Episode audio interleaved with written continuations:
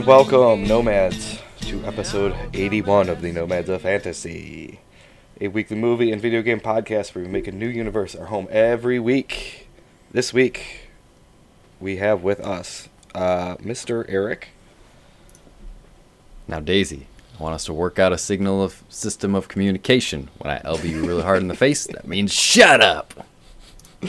Uh, go Kurt Russell, and we also have Brandon. Jesus Christ, that door's a whore. The Door, one of the main characters of the movie The Hateful Eight, which came out back in 2015. It seems a lot new. I don't know. It didn't seem that old to me. Have I you guys, um, feel like it was new. I, th- I didn't realize it was that old. I thought it was like 2018 this came out. Well, I was Yeah, looking. I'm like Quentin Tarantino movies because we just we watched. Well, we didn't just watch it. We watched Once Upon a Time in Hollywood for one of our first like episodes, really early back in the day. And I was Yeah. like, when did that one come out? And that was 2019. So I'm like, okay, this one, this one was Tarantino's movie before that, his eighth movie, which is why it's called The Hateful Eight. So, but Is yeah, it really? yeah, this is Tarantino's eighth film.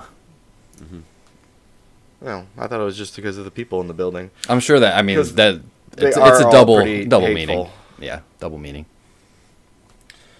Um, nice. Well, yeah, we decided to jump back into this Tarantino for a little bit, but uh, coming up on the schedule, if you would like to play along with us at home, uh, we're going to be getting into the Harry Potter movies in December. Um, we're going to be talking about the new hot shit in the galaxy, Andor, which everybody is. I don't know. It's it's very bipolar reviews on that. I on feel that like show. Al Sweep Star Wars the nation. talking about it. Sweep the world. Yeah. It's on fucking public TV for God's sakes, or cable TV. That's true. Crazy. No one would think that everybody was just that interested into like the day to day corporate governmental bullshit. Like Law and Order, it's Galaxy Edition. It does take away the Star Wars part of it because that's what made Star Wars different from other sci-fi's is that it had the lightsabers and like backflipping uh, Jedi's and stuff like that. So whatever, but it, it it felt okay. But yeah, I would love to dig into it because I have hard opinions on what I don't like, but things I did like. I would love to get Yeah. into that. It's a very, very interesting show. So we'll be talking about that one in December, and then we're gonna get into a Christmas movie towards the holiday. So we're still nailing down exactly what we're gonna be watching, but then you know, take a little, take a little break at the end of the year, refresh ourselves, and we're gonna kick off January with something. Can't tell. Dave. Dave needs a little break. yeah. May may sound a little bit congested. This episode is brought to you by COVID nineteen.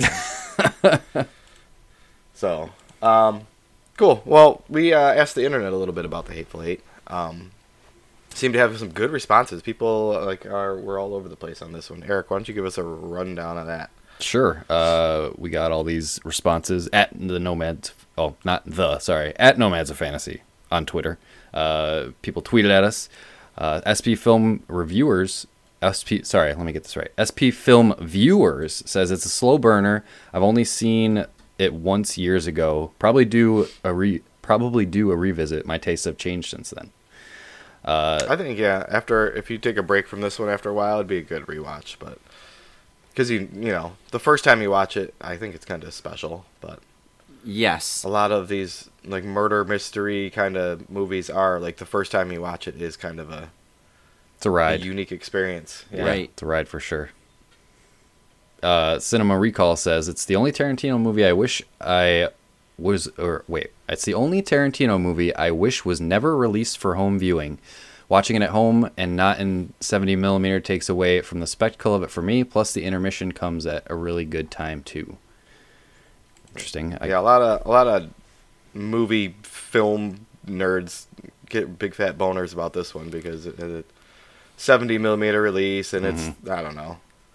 I think it's a little who gives a shit, but um, I don't know. I don't know if I've ever seen a movie in 70 millimeter, so I can't really make that commentary. But Reminds me of those audio files that you know I can't listen to streaming music. I can only listen to FLAC files. I need, you know. Uh, our good buddy Jake Iverson says, I'm up for any Tarantino movie, and this one doesn't disappoint. He has all his usual actors, and they're enjoying these roles and, and the setting. Big fan of this movie over here. Uh, a gamer looks at 40, says, Hate to say it, but it's a C tier Tarantino movie for me. But that doesn't mean all bad. It's beautifully shot, has memorable moments, and some performances, uh, good performances, but it's more of a film making clinic than a satisfying story. It's a movie I admire more than like, saw it once, never again. I can see how Alright. somebody could feel that way. Like I can agree to that tweet, but I in do enjoy this story. Um but yeah, that's I can see that for sure. Uh, Wheel of Horror podcast says, Great movie, a teeny bit too much dialogue for me. I I don't mean, it's know. I think you got like- I yeah.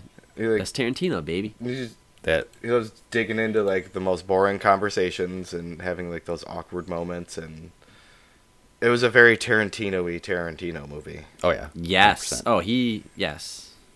Mm-hmm. He's yeah, Uh, he's all full of himself here. Scott Mumford says, uh, QT fan for sure, but this was a big disappointment. Felt like a bad Tarantino parody, unfortunately. Interesting. Uh, MediaPath says, MediaPath podcast says, uh, Quentin Tarantino top three, which is nice, high praise. And Yeah. Chauncey, Chauncey Talesi says simply underrated. So we got the full spectrum on that one. Oh yeah, yep. We got some some in the middle, some Which I think disappointed, is what some the loved it. general public felt, right? It's either they loved it or not hated it, but just like, nah, not for me. This is his Yeah. weakest, something like that.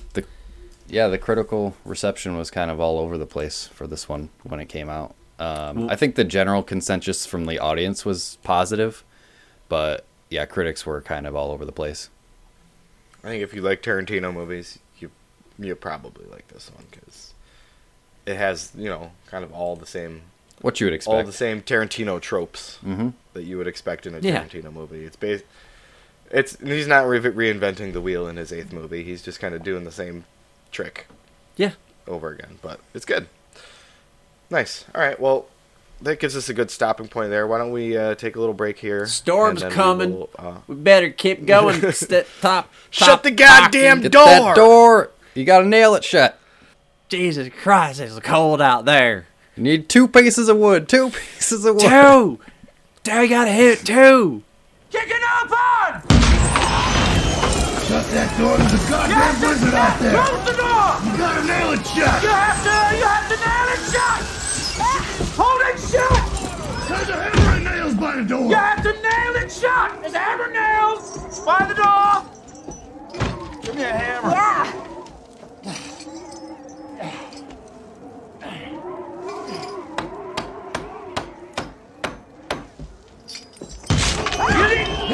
Need, you need two pieces of wood! One ain't good enough! Two pieces of wood! The fucking thing is busted! Not just one piece of wood! Give me another piece of wood. I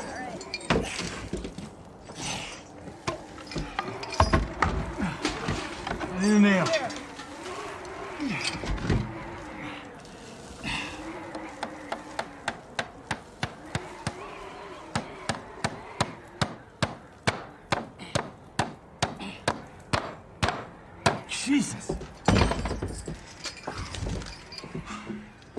That door's a son of a gun.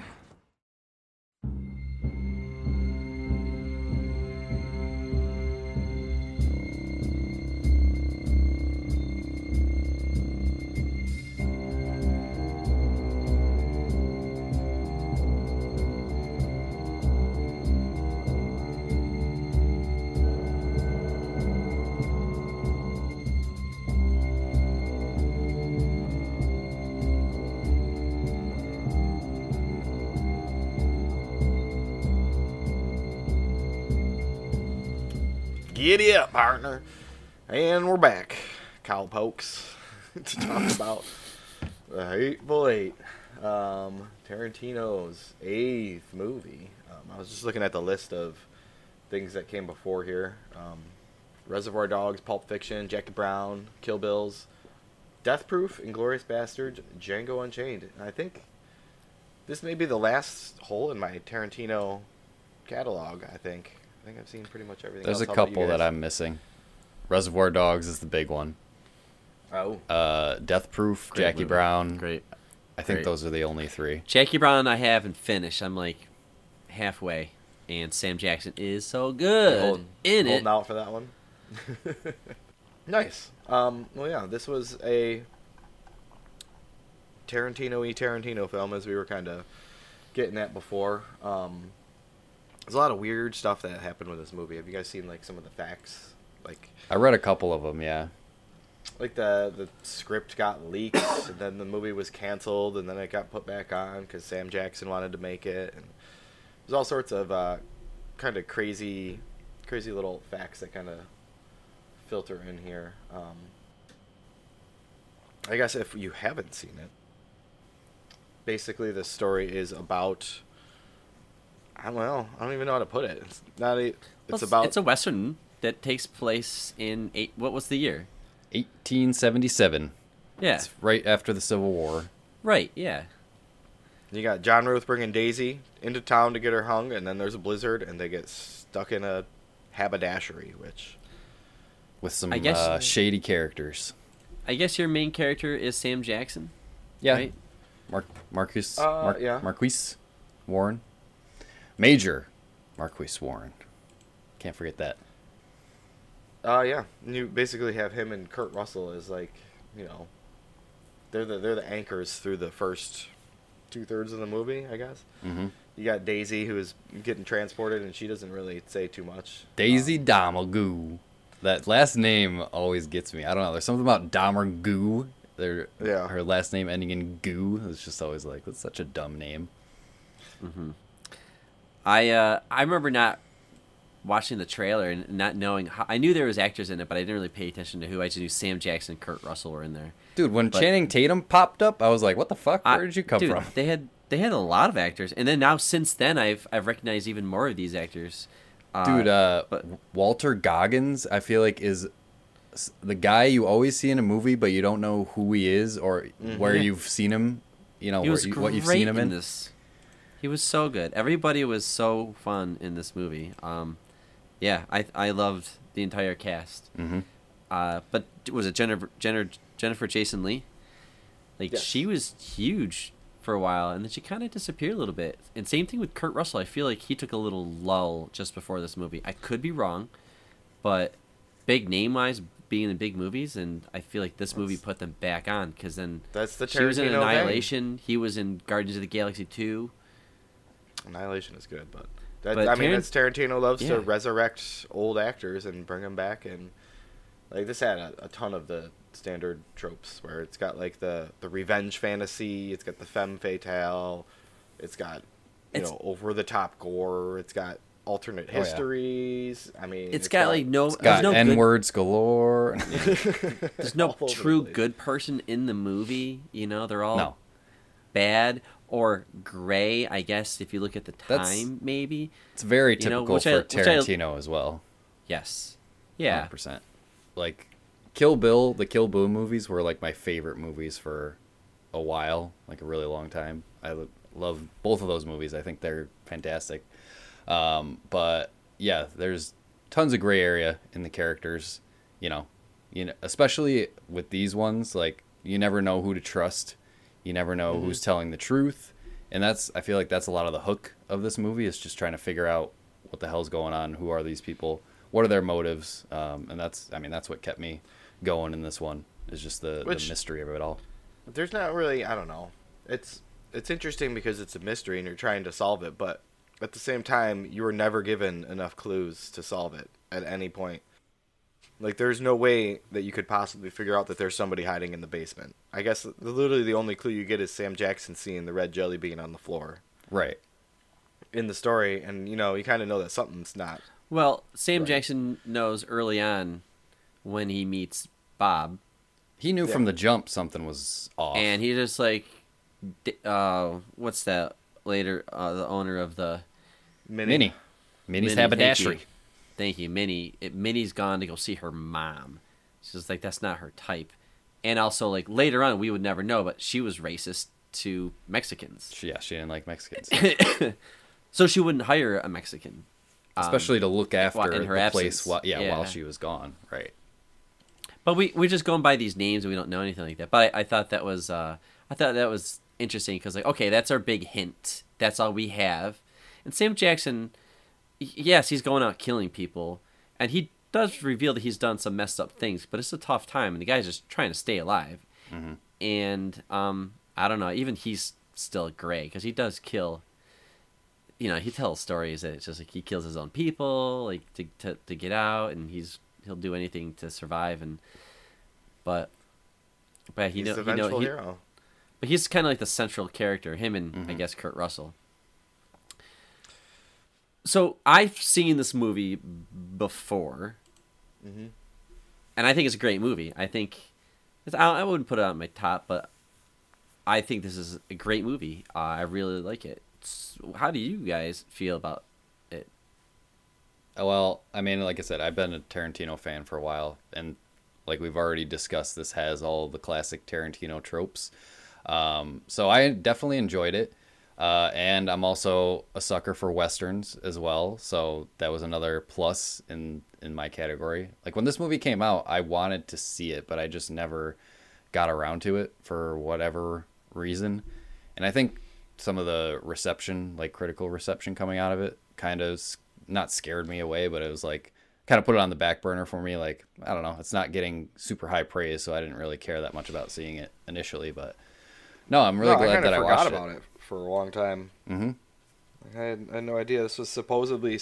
I mean, it was being billed as like this sequel to Django Unchained, which That makes obviously sense. It's it's around this. I mean, it's around the same time period. Maybe it's most likely in the same universe or whatever. in the early early version of the script it was Django as Samuel Jackson's character, but Oh, Tarantino cool. changed it because you know you already knew the character and he wanted people to go in go in blind because you can't you gotta not know what's going on there. So Yeah, I mean that's interesting, but no, I like this. I, I like these characters all having their own backstories. I think that's what makes it more fun. Right. yeah, you gotta yeah. Part of it is the the, the discovery of it as you go through it. Um, trying to figure out who's full of shit. Trying to figure out who poisoned the goddamn coffee. Which that's when that's when shit got good. I think in this like you know, Tarantino's got those long, long nar- like narrative scenes, or you know he'll do some of the, you know he'll take some of the shots from the '70s and he'll recreate them with like the horses running and like that slow motion with the background, and hmm he likes to pay homage to a lot of that old stuff, which is cool, but at times you know if you're not a complete '70s movie nerd, like Have you watched any of the old westerns?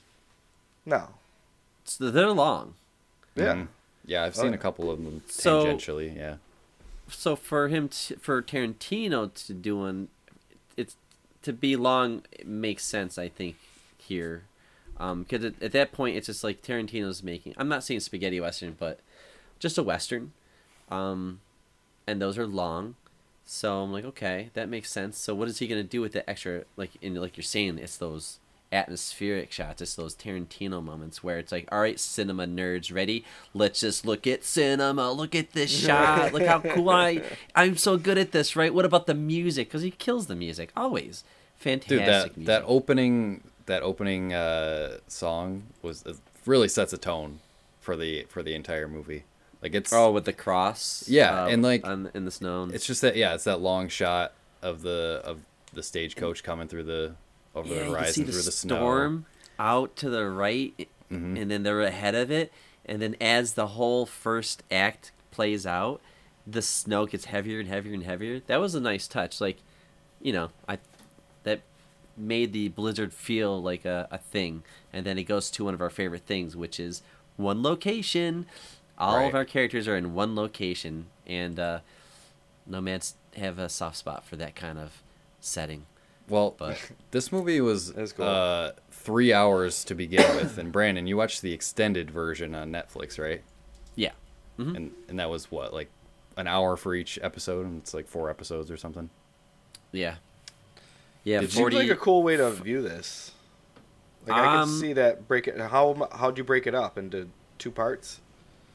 I no, I had an illustration I'm working on, and I've already seen the movie, and I know that I don't need to see every second. So I I, I, I had oh it my god! on my iPad or on my computer next to my iPad as I drew, um, and I watched all four boom Jeez. in a row.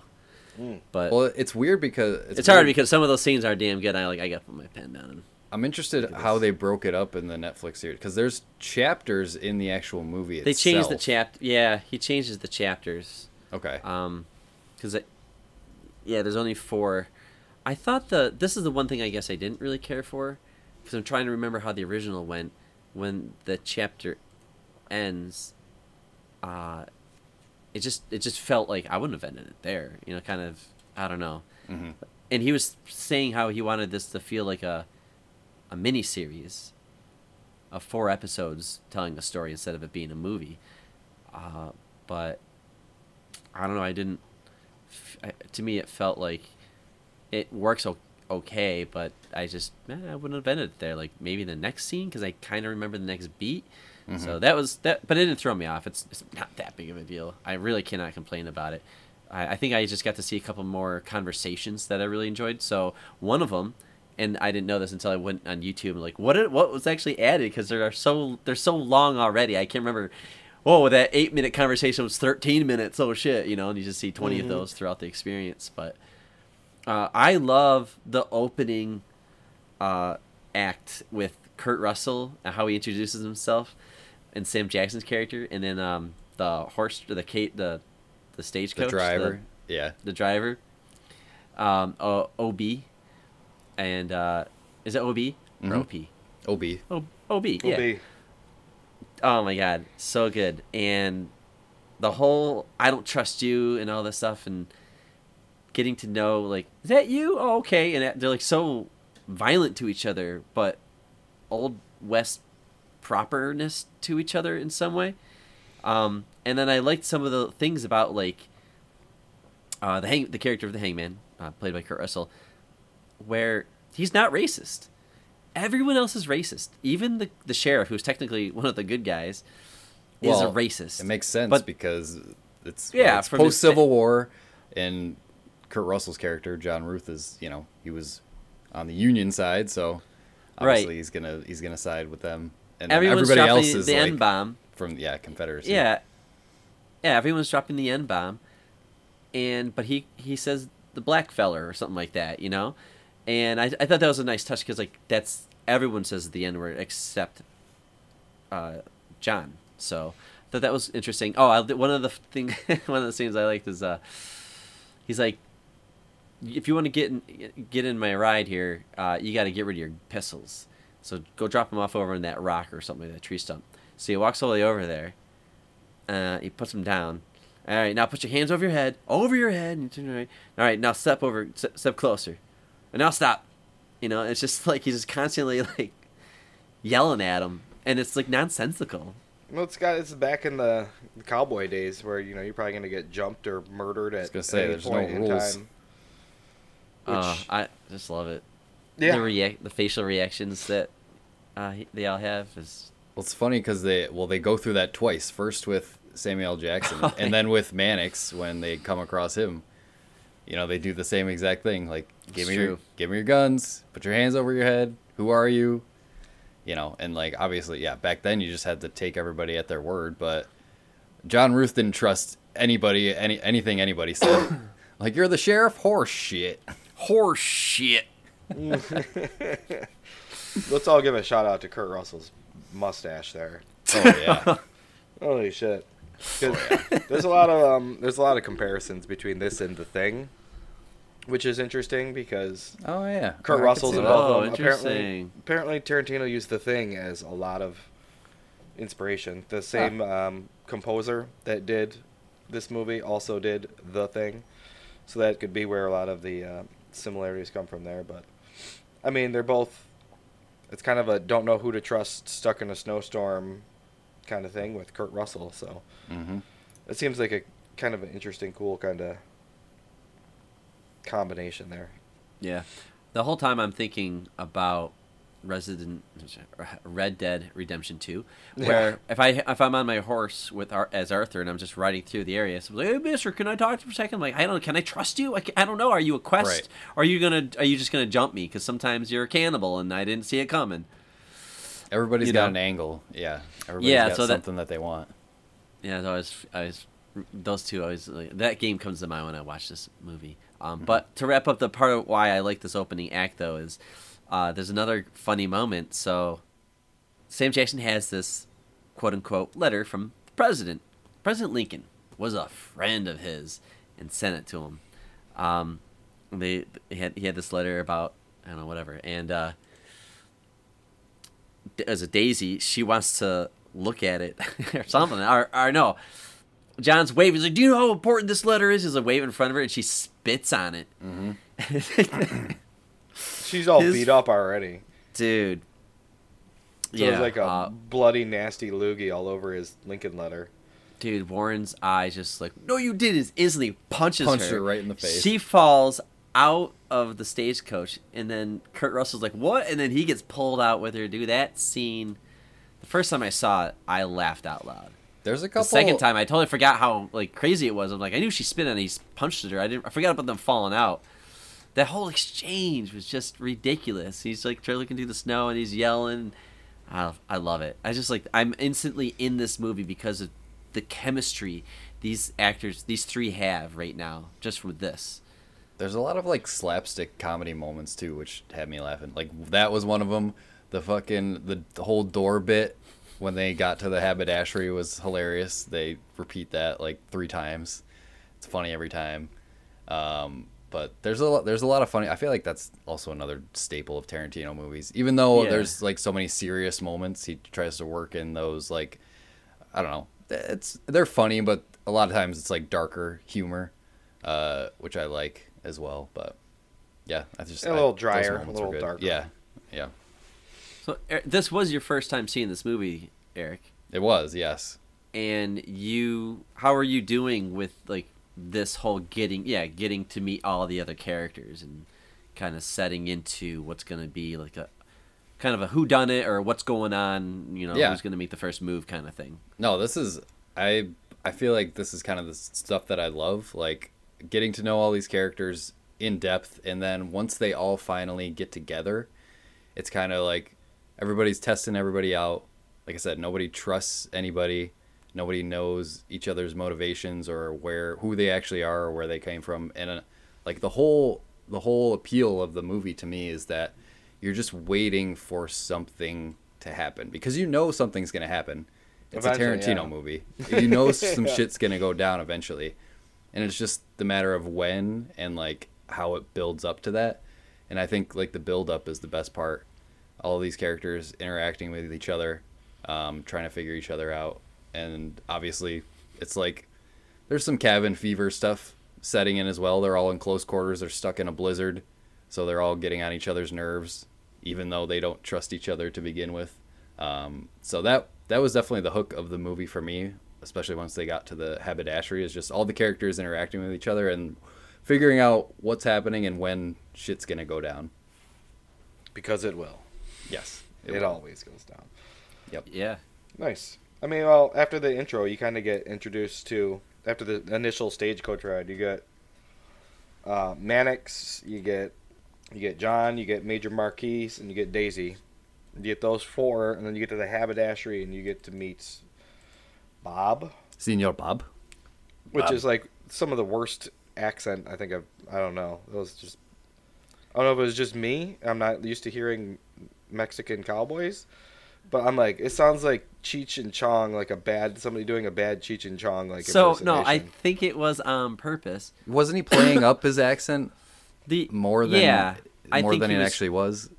yeah And he was like this- squinting a lot too, because like when the, I was when like, we, yeah.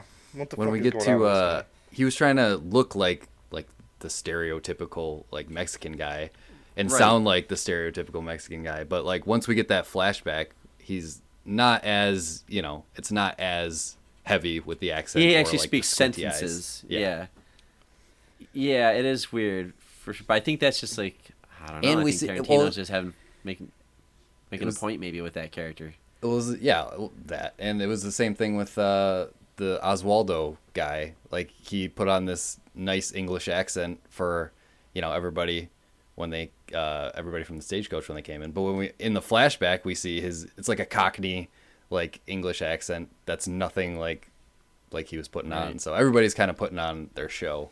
I wanted more Oswaldo in this in this movie. He played kind of he's like a backseat character essentially this entire movie. He doesn't really do too much of anything. They talk about executions and he has like a little he breaks up the fight a little bit somewhere in the middle, but I liked it. I I feel like I Tim liked Roth is good.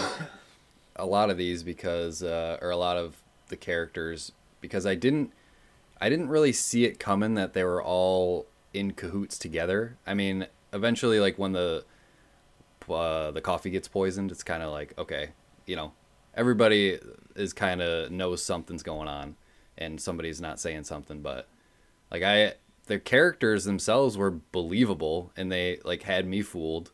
Like I didn't think they were all in on it together. I don't know about you, Dave. This was the first time you've seen this, right? Yeah, I was trying to figure out if it was like one or two of them. I didn't Right. think it was going to be That's what I was thinking too. Um, Joe Gage is the other one we meet in there, and then um, old man Bruce Dern. But like Joe Gage, like seemed like I wasn't a big fan of his casting in this one. Like I don't know, he he didn't I- look like he fit in the movie. Who? Like Joe Gage, Michael Madsen. Yeah, I I feel the same way. Like, again, this is Tarantino probably doing it because he has complete creative control, and Yeah, he wouldn't He put any effort into people. somebody if he didn't. Mm-hmm. Yeah, same people over and over though. But Yeah, like the character or like the actor. What's what's going on there? like, well, I mean, Madsen's been in multiple Tarantino flicks as Yeah. well. Mhm. But just in, I don't know. I thought like his hair, his face, I I don't know, just everything about him seemed like it didn't fit in this movie, which was kind of weird. It's like though he's, a, slimy. he's a small little side character, anyways, too, so it doesn't. Yeah. I didn't mind the character too much out of it, but I thought I thought he was gonna be end up being the only one that was telling the truth, and he was like actually going to visit his mom for Christmas. And I'm like, I don't know, maybe Yeah. he's just getting caught up in this mess, and you know he's innocent, but no, turns out he's in cahoots with everybody. Yeah. Uh, so, what did you guys think of? Yeah, old man Bruce Dern. Um, General General Sandy, Sandy Smithers. Smithers. Sandy Smithers, Call me a general. that's such a southern name too, Sandy Smithers. Sandy Smithers. I thought this, his performance was fantastic. Oh yeah, I thought he was so good, man. I thought he. Was played- that plays- angry old plays- racist I was gonna say he plays a good, angry, racist Confederate general. dude, right? Like that's. I don't know. he played that he- character perfectly for sure.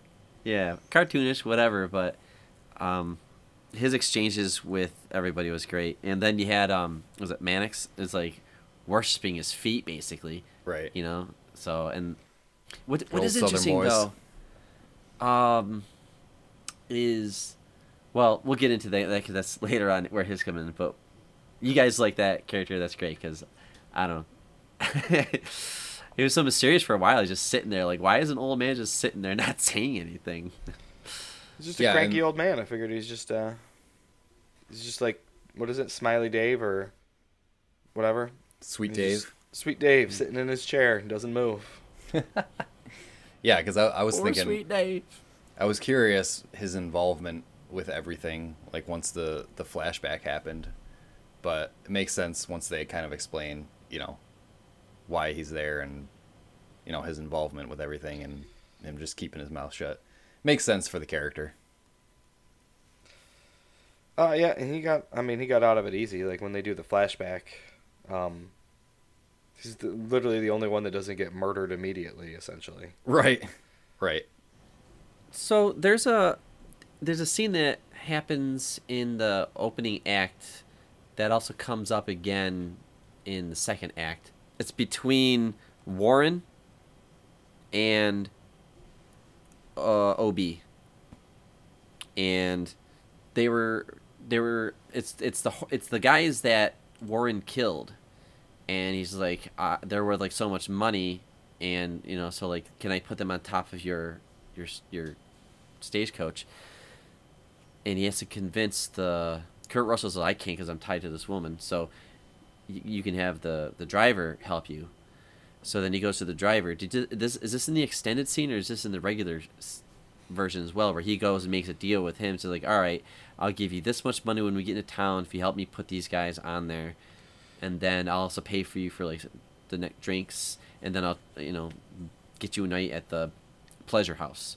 too. See, yeah, that wasn't in there. Uh, he yeah. just Kurt Russell just goes, "Give the driver fifty bucks and I'll help you." And That's that Okay. pretty much That's it. all So it was. it- yep. Okay, it felt like a Telltale game though for a hot second here because he goes up to him and he's like, and he's like, "Ooh, that is a good deal for 150 bucks." All right, it's like, but if I'm gonna do this for you, then you gotta tell the fellow back there that I, somebody's gotta hold these horses because I can't. So he's like, "All right," so then he's gotta go. Let me see what I can do. With it. So he's going back and forth, having these exchanges in the mm-hmm. cold about what to do with his men and and all that stuff and they're all, they're just being difficult, and they're like right next to each other, which is funny. They could just talk next to each other, but um, so anyways, later on in the movie, uh, Sam Jackson swings him another deal. Warren says him when they're in the cabin, he goes, uh, "I'll give you another like hundred fifty dollars on top of that deal or whatever it was, uh, if you take uh like." All like these things outside. I think it was like either the guns or like these bot like the bodies or, or something like that. Take the bodies and put them in the snow or something like that. Mm-hmm. Was that in the standard? Any of this where they're talking about these deals? No, right? I That must have been. I know OB is always the one that was getting shit on though. He always got stuck with the shitty jobs, like laying the lines from the barn into the outhouse back to the cabin. And I, I, I, I think that was in the regular version where he had to move the bodies as well. But yeah, I just remember But that. the OB deal that he had getting- with- yeah, I don't think the deal was in there though. Definitely Okay, not. Definitely alright. not in the in the first act. I forgot Okay, about so the there's- lines. That's like another callback to the thing again too. Having to Yeah, follow the, got to follow true. the ropes out to the shitter. Make sure you're uh, Right. Don't get lost. Yeah, I think he just went out there to dump the guns in the shitter, and that was it. Oh, that's right. So yeah. So that is different. Okay, so yeah, so that was something else that was added. All right. Well, at one point though, uh, OB is sent out to drop those guns off. I think by uh, Yeah. John, right? Because he's like, yep. get everyone's guns out, and he's break them in half and throw them and all that shit. He's like, yo, get new ones in town. I just don't trust anybody, and I want the gun here. I don't even think he said that in in I don't even remember because I I was thinking like I don't think these guys are gonna take too kindly to having their guns just dumped in the shitter. Like, I don't remember No. him saying they were gonna he was gonna give them new guns. Could have sworn he said because they're dump- they're dumping him in the well. Yeah, well they dumped him in the fucking outhouse, so they're they're not Yeah. yeah they're not gonna get him back when they're covered in shit. Yeah. Um.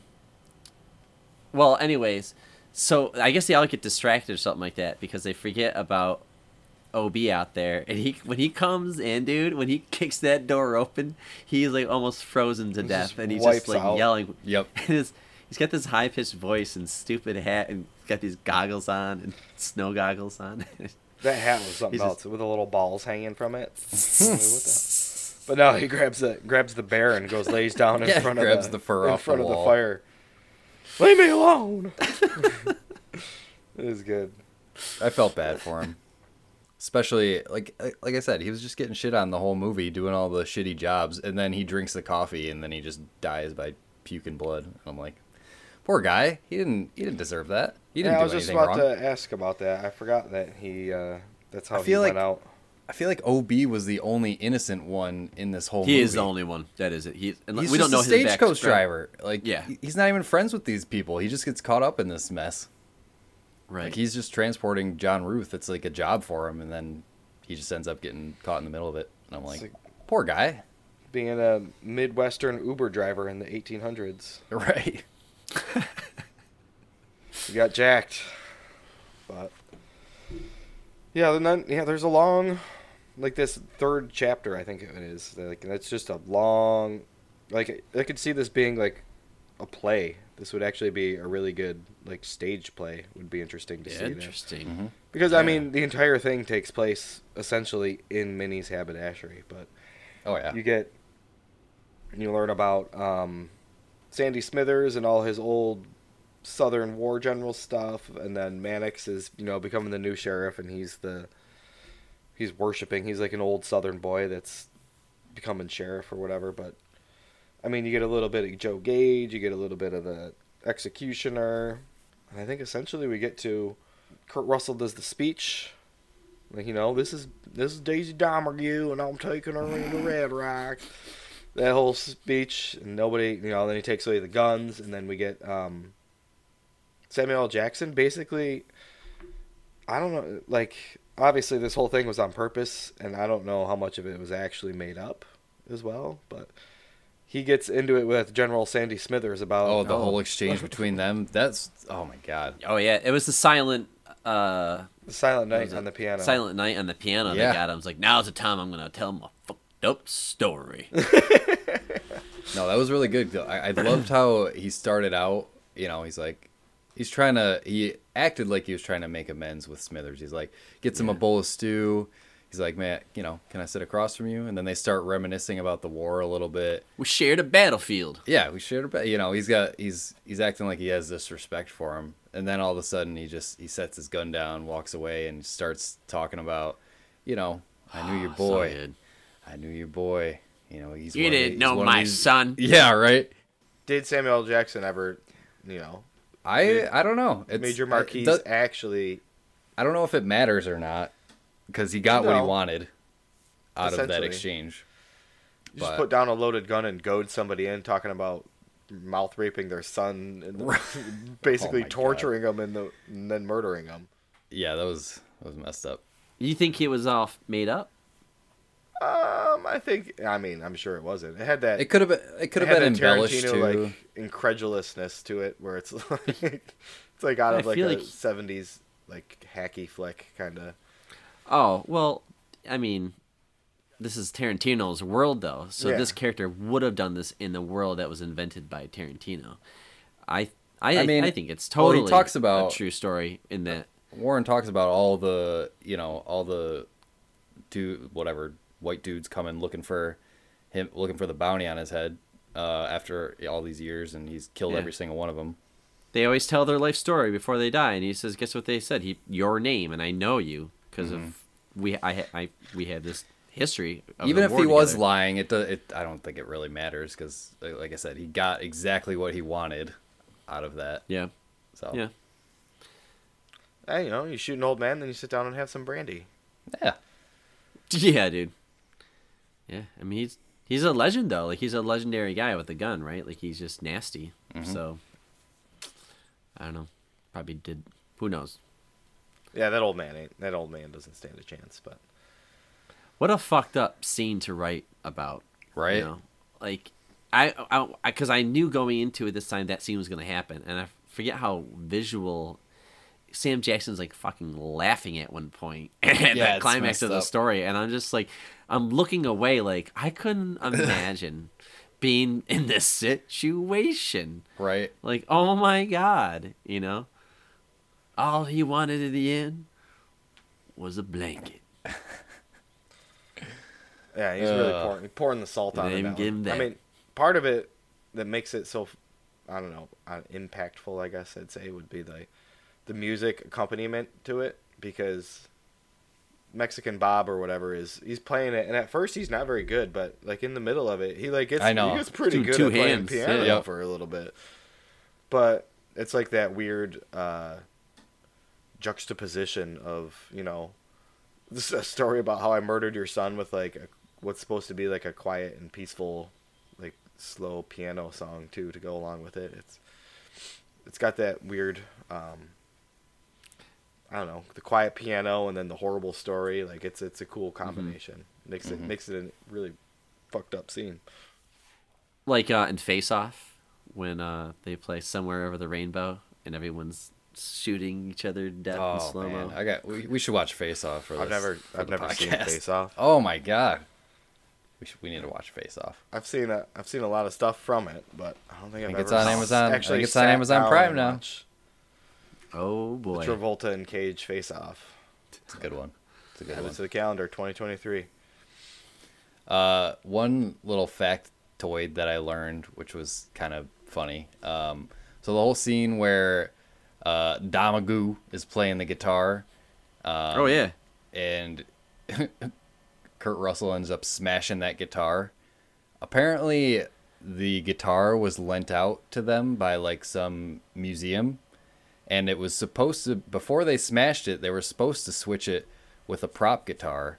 Oh, They forgot to. They forgot to switch it, and they ended up smashing this like 1870s Martin guitar antique that was worth that was like priceless, and Kurt. yeah. But I just thought I thought that was a funny one. But after that, they that museum no longer lent out props to movies. Wow, Oh man. that sucks. Especially because I don't know. You could tell that it was like an old beat up guitar. It had like the vinyl strings on it. Had that certain like old old timey tone to it. Mm-hmm. Yeah. But it was it was funny though because Tarantino was kind of happy about it because everyone's reactions to the smashing were like genuine because they like they smashed the actual guitar instead of the the prop Yeah. guitar, so they were all like horrified. Daisy was kind. I kind of noticed that too. She was kind of shocked when he did that. Like Mm-hmm. Out of anything, like she, she's seems like the most despicable person. Like why would she give a shit about a guitar getting smashed? But Mm-hmm. that is crazy. I did not see that. This is about where the movie kind of changes because Mm-hmm. it, it was more or less a safe movie. You know, just kind of whatever, just kind of all about you You're know getting looking introduced- good, sounding good. Get introduced to everybody. yeah. But you notice the last verse that she sings of that song, she sings about him dying, which Yeah. is essentially why he smashed. That's it. why- yeah. Because you just learned before her singing, right? you see him that- take sips of the coffee, and Yeah, that he's there's somebody poisoned because then Tarantino starts talking because he's just like, get ready!" Oh, is this the intermission for you guys? There's no intermission in There's the no inter- four-hour version. Well, I don't even think they don't really say that like this is the intermission. They're it's just the chapters. Like I- Okay. there is like a, a voiceover at a certain part when they do the flashback. the I narrate yeah the the narration starts at the flashback Which is chapter, Tarantino. I think. Is it? Is it? I didn't. I was like, I, I was trying to recognize the voice, and maybe it is, but I thought his voice was a little more uh, like nasally. squealy. Yeah, nasally. But, um, but no, the guitar scene was cool because I was. It Made made Tarantino is the uncredited as the narrator. Okay. That makes sense. He's always got to be in his movie, no matter how small of a part it is. But the guitar scene was cool because at that point it was the uh, it was when they uncuffed or when John uncuffed Daisy when they were eating the stew, and the guitar was kind of an excuse for her to uh, you know keep her hands busy so she didn't have to be cuffed anymore. Couldn't anymore. have been me. Right. Wasn't me. Exactly. I was over here playing guitar. And Yeah. like if she's playing guitar, he's not gonna recuff her because she's you know keeping her hands busy. But then Right. she, she gets the guitar smash and he's like, "That's enough music," and then cuffs her again. And she's at this point she's like, no, no, no, no, no, no, Mhm. no, no, no, no, because she knows what's coming. Yep. Yeah, because then he shortly after that he starts puking his brains out. I was gonna say the Lo- coffee, the coffee. The Daisy has a secret chapter. Him and OB just. Ah, poor OB. I felt bad for I know, OB, I feel so bad for that oh, guy. guy. Oh It no. seemed like a great way to go. That poison worked very quickly. oh yeah. Couple Yep. sips, a little bit of coffee, and yeah, As soon as they took the sips, I was just waiting and watching. Like, when is when is this gonna happen? So here's a question, because we know how this all turns out. Like, why didn't the guys underneath pop up? I think. Well, it's only the one guy. It's only. Or is it just the one? It's just the brother. Jody. Yeah, it's think only there was an- Channing somebody Tatum's character. Okay. Jody. Um, but I think he was just waiting for the right moment, I guess. Because I mean, if he popped up too early, you had John and uh, Warren were both, you know, good, and Mannix, I guess, who's Yeah, sort of on their there. side the whole time. Yeah. So um, I think he was just waiting for his for his moment, good thing he didn't sneeze down there. right?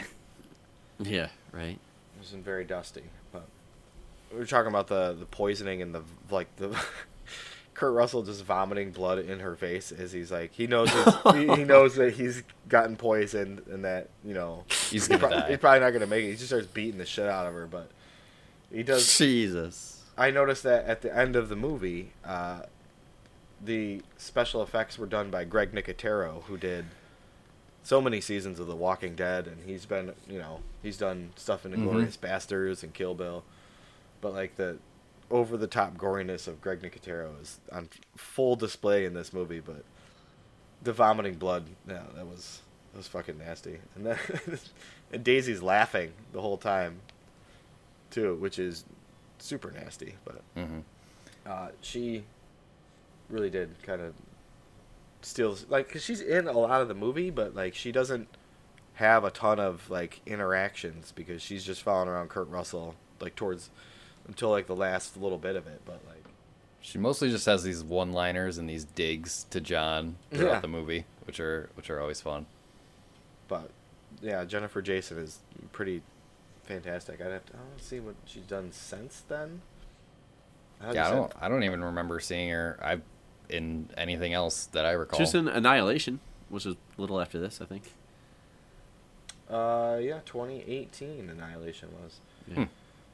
It looks like uh, some TV, some other random stuff. She's still she's still out there kicking it. Well, um, I guess yeah, we get to the poison, and oh, I'm trying to think of what comes. Kurt after Russell that. gets blown away in the, you know shot through the gut or whatever. Mhm. And then is this when um, Major Marquis lines everybody up and starts to Just trying to figure out who starts to break the things coffee. down, right. Yep. which is interesting because you know he take this is where him and Mannix kind of buddy up because he knows that Mannix was literally just about to drink the poison, so. Mm-hmm. Um, Right. Yes. Yep.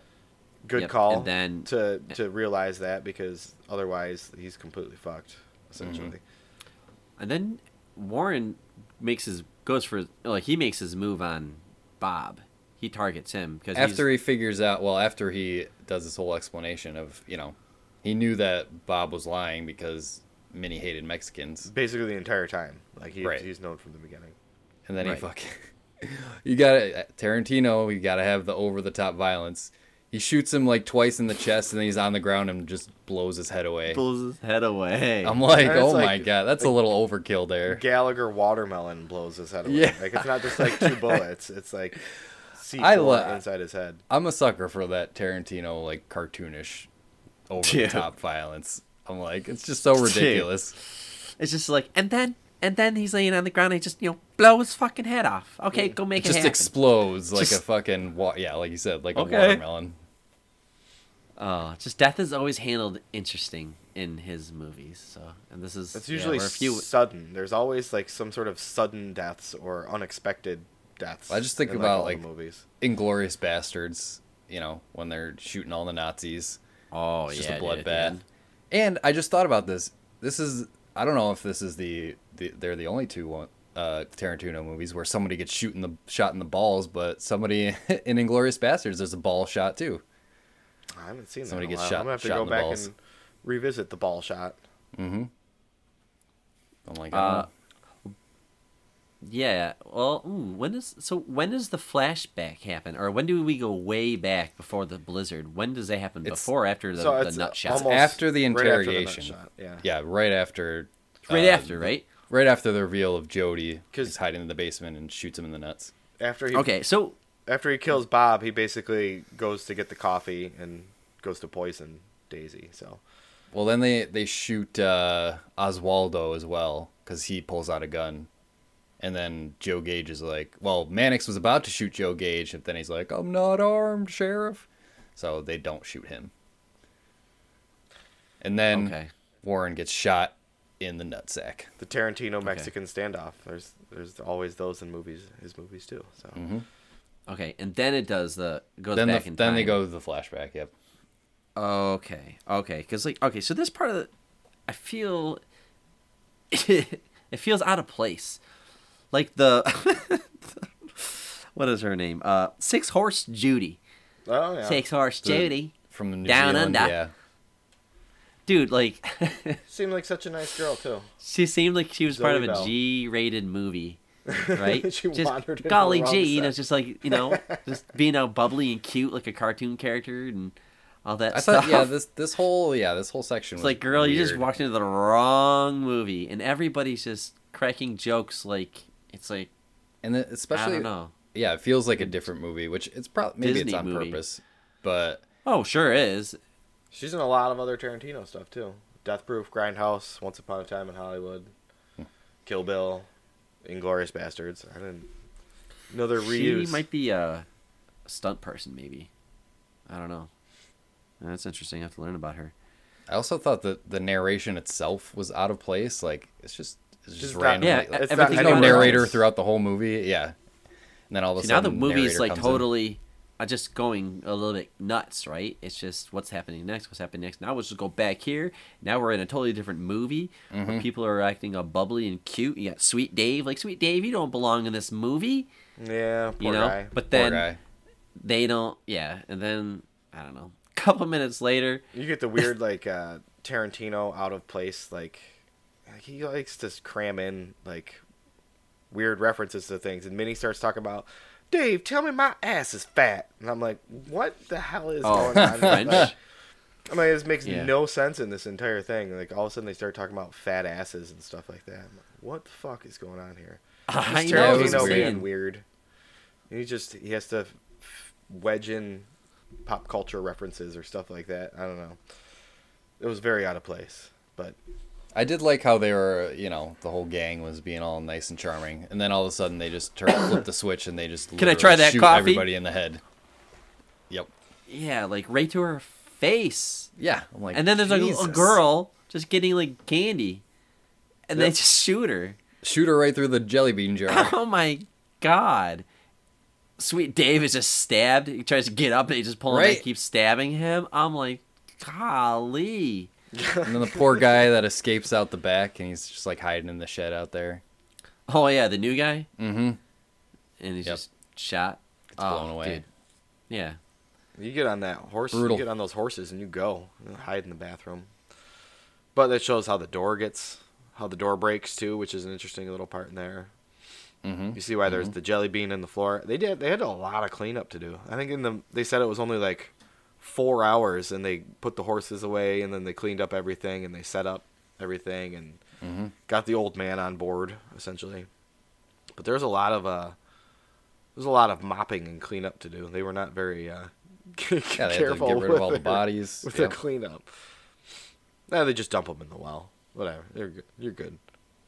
But Yeah, I liked I liked the flashback scene only because you know I liked seeing how we got to that point and you know the whole setup for everything.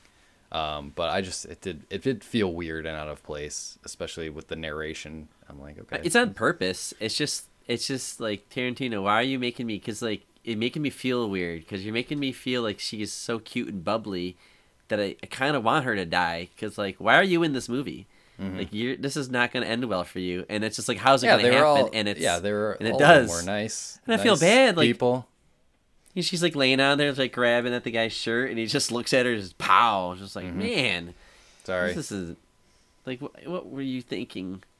he even know? bought a he even bought a peppermint stick and gave one to her. Mm-hmm. Oh, psycho! They're all they're all psychopaths. those Oh, yeah. to be able to kill like that. Which I mean, I still wanted to see more of Oswaldo in this in this flick. Was it about him that you liked? Ah, just Tim Roth's character, like even from Inglourious Basterds, like he had, he was such a good bad guy there that I don't know. He just he's got that. I don't know if it's the accent or if it's the the unknown evilness that's behind that little smirk of his. I don't I don't know what it is, but it was interesting. You have to kind of see. I mean, you kind of all know that they're scumbags and murderers now, essentially. So when you do jump back forward, like you're like, all right, well now it's Mar- Major Marquis and uh, Mannix versus everybody else. hmm But they play on it a couple times too with like um the hiding of the guns um throughout because that comes into play in a little bit. Um, you got Jody hiding in the basement, which that we talked about last week about you know when an actor throws you and takes you out of a movie, like seeing Channing Tatum walk in and like perfect perfect jawline, perfect shave, nice hair, like he's the just- charmer. He you got to have the pretty one in the gang. You know, He is he the was, charmer. He was charming Minnie, and you know he was getting them to trust him and I'm like- everything. and Oh, it's Channing Tatum. He must have just this must have been like after Magic Mike and then before something else. Well, he gets a very unceremonious death. Like he's he's only in the movie for like two seconds before he gets the back of his head blown off. Yeah, he gets Yeah. the he gets the talk with the old Her- man, his- basically. His blood is like all over His brains his sister's just fucking fly over on Daisy. I'm like, shit, man. Yeah, and you kind of wonder, like, you know, well, that's the thing that actually finally gets her to like snap. Like the entire entire movie, she's always got a smirk and she's always making some fucking comment or being a racist asshole or doing something. But that's when you finally like the real. You see, I think you see the real Daisy come out after she sees her brother's head get basically. Oh, No, yeah. she she takes charge of the gang, I guess. Yeah, I mean, I think her brother was really the only one that she cared about, like that she had left, and now that he's dead, it's it's like, you know, she got nothing else to lose, basically. Mm-hmm. She's a good bad guy though. She's got good crazy eyes. It could have been part of it could have been like the blood all over her face, um, Right? which was interesting. But yeah, she's a she's got good crazy eyes.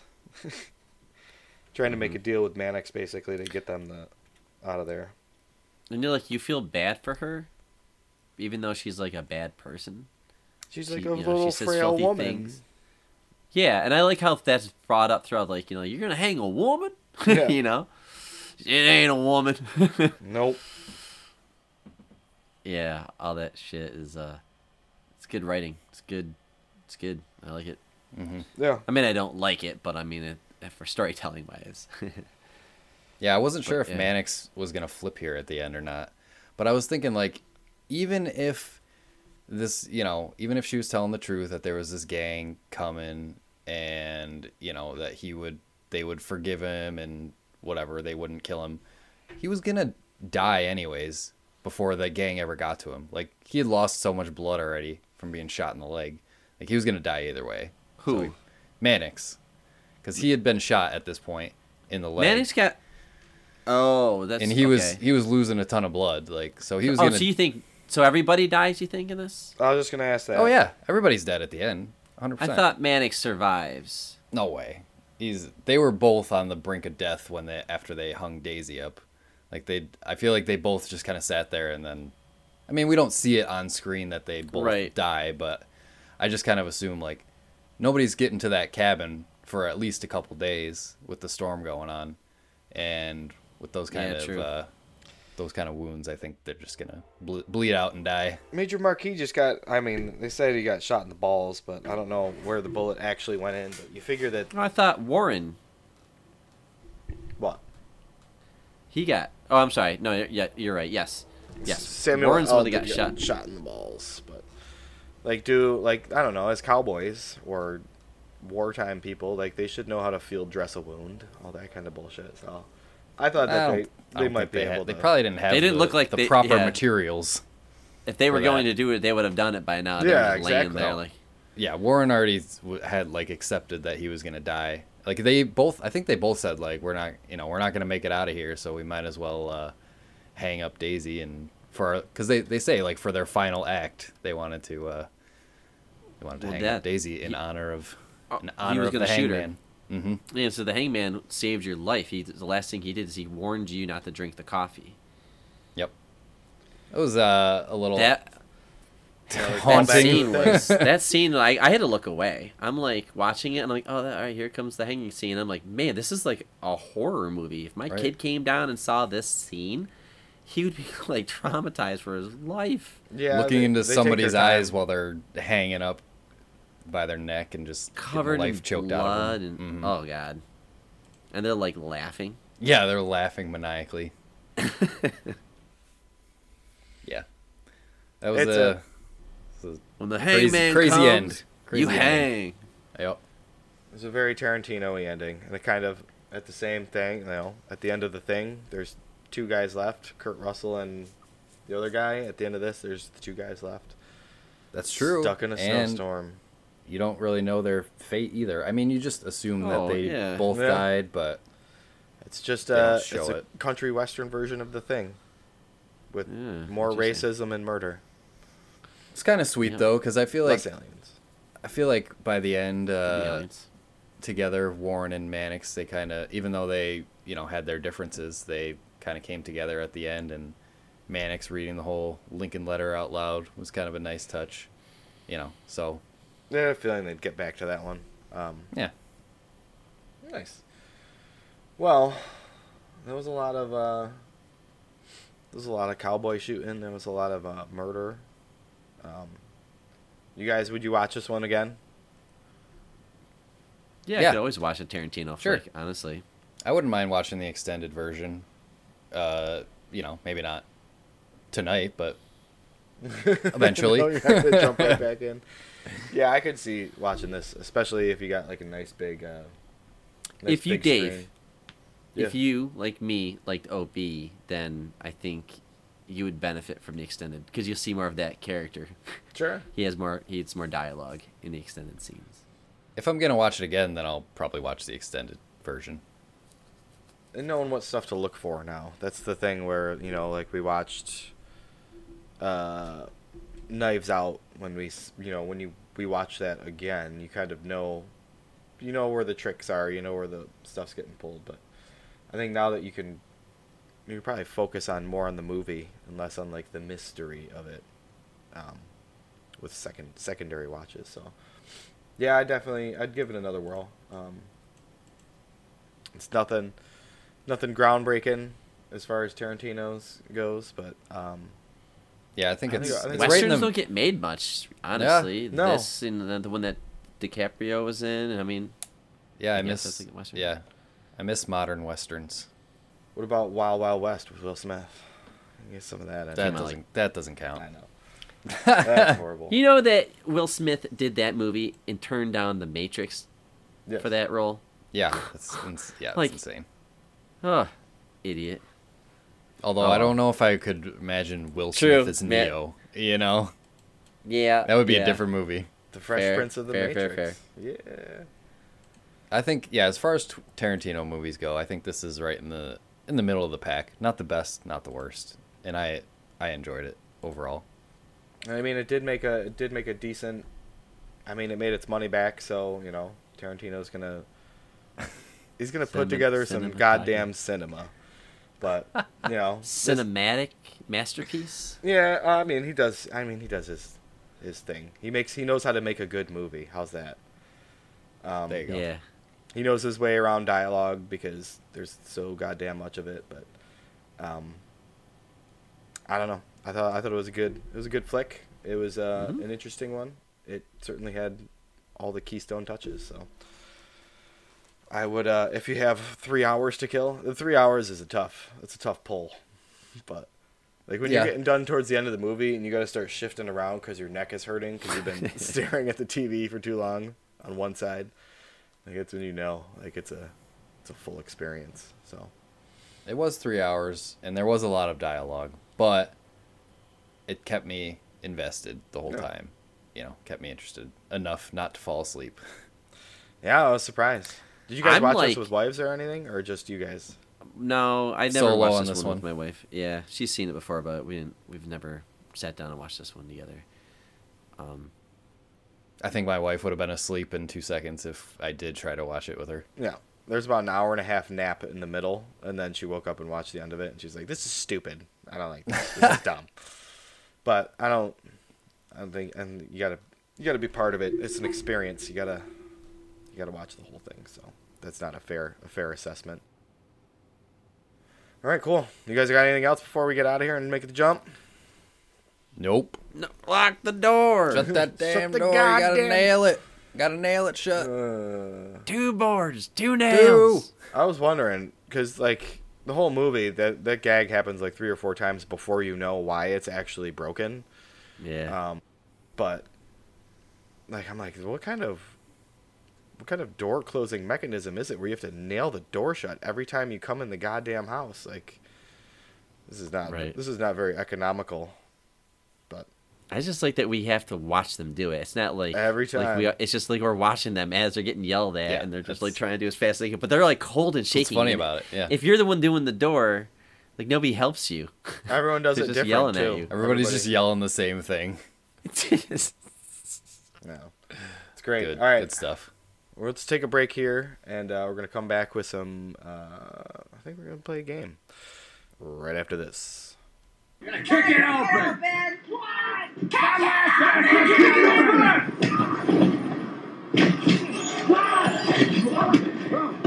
Open the door. Goddamn. Somebody cool enough in here.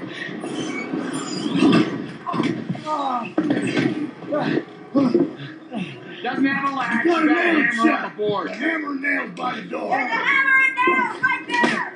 Oh, God. Hold that shit, Chris. Here. Ah. Ah. No fingers. Yeah. Really nail it. Ah. Ah. You need two pieces of wood. You gotta hammer another one. One ain't good enough. It's gonna blow right open. God damn it. Gotta open it, you don't have Shut up! I. Son of a bitch. Ah.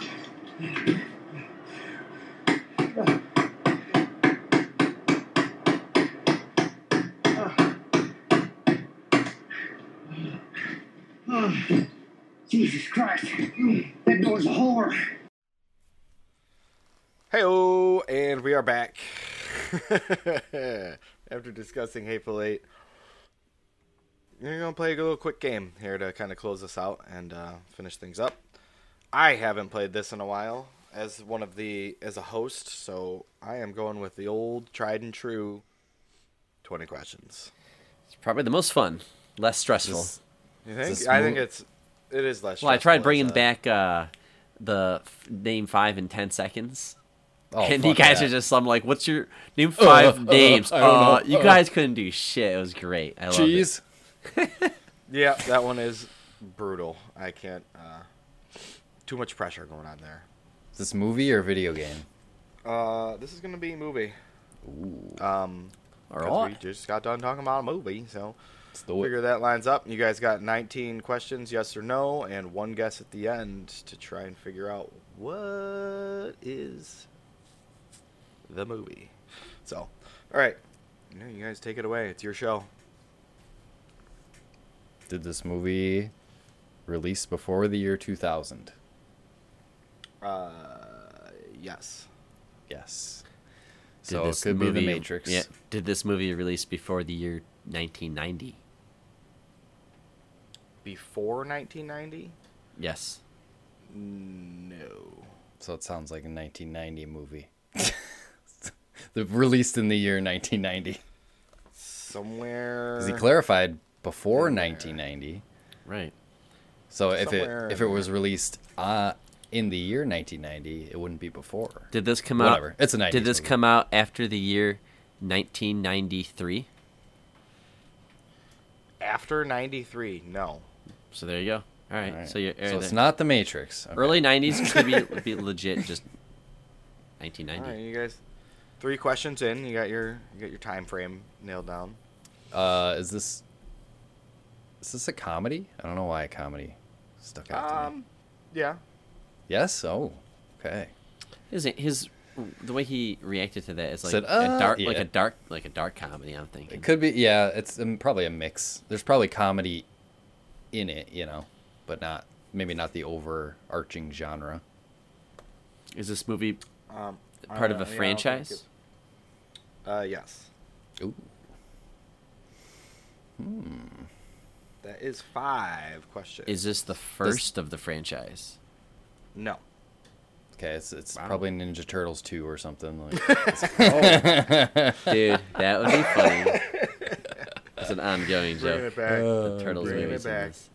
Is there fantastical elements in this movie? Uh, yeah. I'd say so. Yeah. Oh, okay. Hmm.